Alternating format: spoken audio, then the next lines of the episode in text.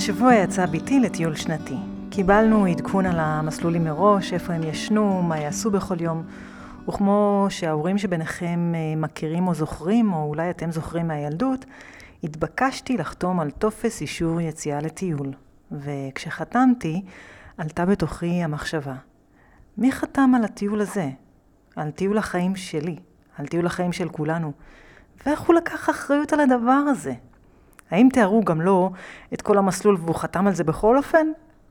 האם אנחנו יודעים לטייל באמת, לטייל את הטיול הזה עד תום, לגמוע מרחקים, להתמסר אל המרחב, ובעיקר אל המסתורין שבדרך, בלי חרטות, כמו שהיינו אומרים שהיינו ילדים קטנים, בלי חרטות.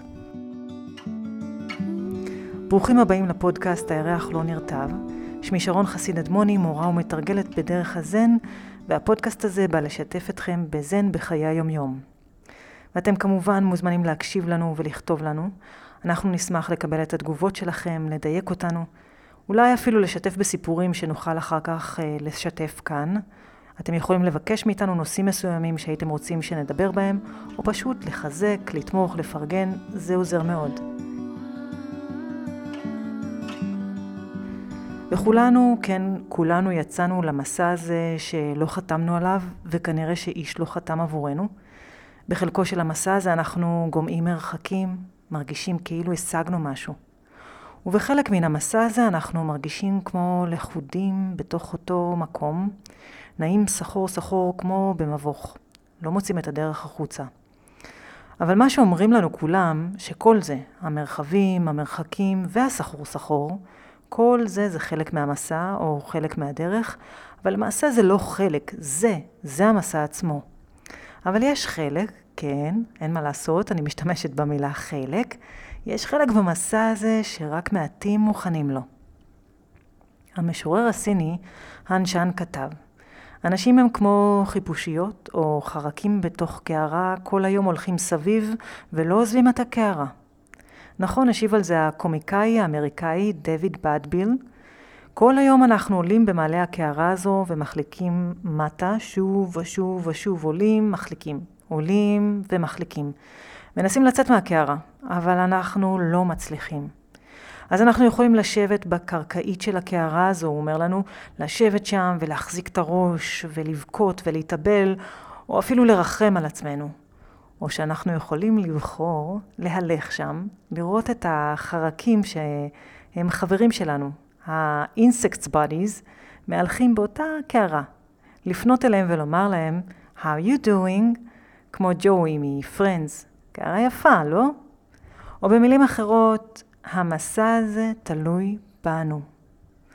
אז יש שבילים מוכרים לנו לכאורה, שאנחנו שבים וחוזרים בהם ויש מילים חדשים שאנחנו טועים לחפש בהם את היופי, המשמעות, ההתחדשות, כאילו שכל המשמעות של המסע הזה כאן יהיה יציאה מן הקערה. אבל יש משהו שלימוד הזן והבודהיזם מכוון אותנו אליו, שאם לא נתאמן בזה, לא נכיר.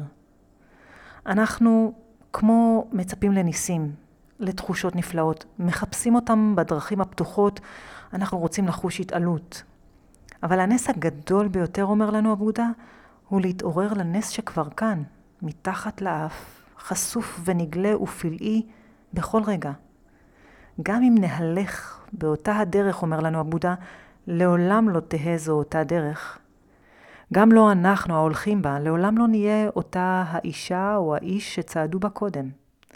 אבל זה לא מובנה בנו ויש להתאמן בזה.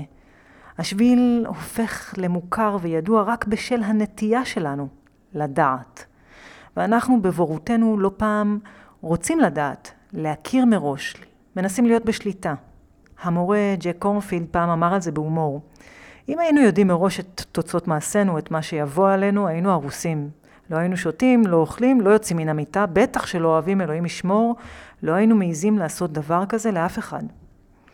אבל במקום לרצות לדעת מראש את הסיפור, או את סוף הסיפור, כמו מבקש מאיתנו המסע הזה להתמסר אליו שעה שהוא מגלה עצמו אלינו.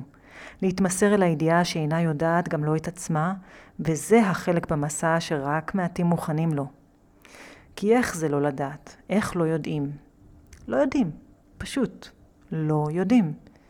גם הרצון הזה להבין איך לא לדעת זה לדעת. אז איך לא יודעים? לא יודעים. לא באים ממחשבות קדומות, פשוט מוכנים לגלות את הדרך על עפרה ואבניה מחדש בכל מפגש של הרגל את האדמה, של האף את האוויר, של העור בעין את השמש או הרוח. באים עם התודעה המתנסה, try mind, מנסים לחיות את הרגע במלואו, כי לא לדעת זה לשים ספק גדול על כל הידיעות שלנו, על כולן. כי איך, איך זה שאנחנו יושבים מדיטציה? איך זה? מה זה? איך זה, איך זה שאנחנו הולכים?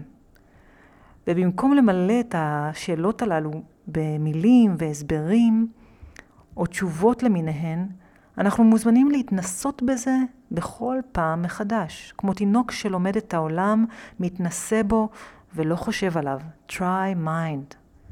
וכן, לכולנו במסע הזה ישנן פעולות שהיטיבו עם האחר ופעולות שפגעו באחר, גם לבודה בכבודו ובעצמו היו כאלה, ולכן אנחנו מתנסים. לכן סונגסן סונים היה אומר כל הזמן, don't know, ו-try, try, try for 10,000 times. אז תארו לעצמכם, תארו לעצמכם אם הבודה לא היה מגיע להערה. מה אז? אז הוא היה בסך הכל בעל שעזב את אשתו והשאיר לה ילד. מורה הזן דה בונג סונים אמר שהוא כתב על זה פעם שיר. בהומור הידוע שלו, של דה בונג, הוא אמר, בטח הבודה ישב שם תחת העץ בבודגאיה וחשב לעצמו, שיט, שיט, כבר חמש שנים, חמש שנים שום דבר לא זז. זה לא מצליח. בטח יש לה כבר בעל אחר, והבן שלי שונא אותי, ואני נכשלתי. אבל הוא המשיך לנסות, אומר דה בונג וצוחק. הוא המשיך לנסות, לגלות את הדרך, לפנות את עצמו מן הידיעות, ואז הסבל הפך לזהב. וזה האוצר הגדול שלנו היום. אז מה שכאן, מתחת לאף, פתאום נגלה בפלאו ובנס שהוא, ולא, לא צריך ללכת כל פעם לצאת מן הקערה, ואולי כל מסע חיינו הוא בתוך הקערה, גם אם נוסעים לארץ רחוקה.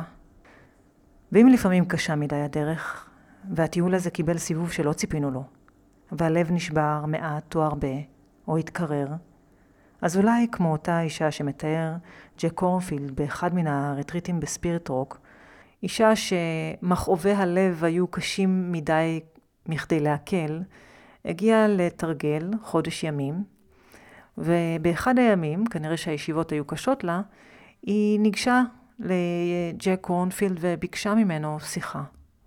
כשהיא נכנסה, היא הוציאה מהתיק שלה ביצה קשה שהיא קיבלה לארוחת הבוקר. הביצה אצלי מארוחת הבוקר שלפני יומיים, היא אמרה לג'ק. וג'ק הנהן בראשו והוא אומר בהומור מצחיק כזה, מיד הפכתי להיות הפסיכולוג, נכנס לתפקיד. והיא המשיכה ואמרה, זה הלב שלי. הביצה הזו היא הלב שלי. ובכל פעם אני מכניסה את היד לתיק ועוטפת אותה, והיא מתחממת מעט. הלב שלי מתחמם מעט. אז כשקשה, והדרך לא מאיר הפנים, אולי נחזיק כולנו ביצה מטאפורית ונחמם מעט את הלב. לא נאיץ, לא נזרז, לא ננסה לרפא את שעדיין לא הגיע זמנו. רק נחזיק את הלב הזה שלנו באחיזה מעודנת שכזו, עוטפת ורכה, ונעצום את העיניים אל מול הביצה המטאפורית הזו, הדמיונית הזו, אוחזים בה, ונחמם אותו, את הלב השבור, כי גם זה חלק מהדרך שאינה יודעת. ואם נשכיל לראות, כל הדרכים הן חדשות, כולן אדמות זרות. לכל אחד יש גיאוגרפיה או את פני השטח שיכולים לשמש לשינוי. בין אם אנחנו יודעים את זה ובין אם לא, אנחנו מתחדשים בטריטוריות שהן טריות ופראיות, ואנחנו חוזרים הביתה דרך הגוף של אדמות זרות, אומרת לנו ג'ון הליפקס, מורת הזן האמריקאית. ויש מפה. יש מפה אחת שמקבל מתרגל הזן ומשנן אותה בוקר בוקר. ארבע התחייבויות. וההתחייבות הראשונה באה ואומרת, הברואים רבים מספור, אנחנו מתחייבים לסייע לכולם, וזה נותן לנו את הכיוון לצעוד בו. ההתחייבות השנייה אומרת, האשליות הן אינסופיות. אנחנו מתחייבים לחתור דרך כולן, כי במקור, במקור אין דבר. כל המסע הזה הוא דף ריק, ואפילו אין דף, לא חוזה, לא חתימה, לא איש לחתום. מעולם לא הייתה דרך, גם לא היה מסלול, כי הם נוצרים בצעד. ואם היה חוזה, ואם היה חוזה כזה, החוזה היה חסר מילים וחסר משמעות. הוא נכתב בדיו חסר צבע, והמילים היו מופיעות בו ודוהות ברגע הבא. ואף על פי כן, ואף על פי כן, כשאנחנו חווים את האשליות, זה כואב. הלימוד הזה, אומרת ההתחייבות השלישית, הוא אינסופי, ואנחנו מתחייבים ללמוד את כולו. לא כתבים, לא חוכמת מילים, לא מפות, גם לא סימוני שבילים. הלימוד הזה הוא בכל אבן, בכל עץ וענף, כל רגע, בכל כאב ומשבר ואתגר ובכל יופי. כל מה שמבקש את תשומת ליבנו הוא לימוד. בהתחייבות האחרונה, ההתחייבות האחרונה זורקת אותנו ישר אל תוך הדרך ואומרת, הדרך הגדולה הזאת היא בלתי נתפסת. אנחנו מתחייבים להגשימה. לכן, only go straight, don't know. רק לכו ישר, לא לדעת.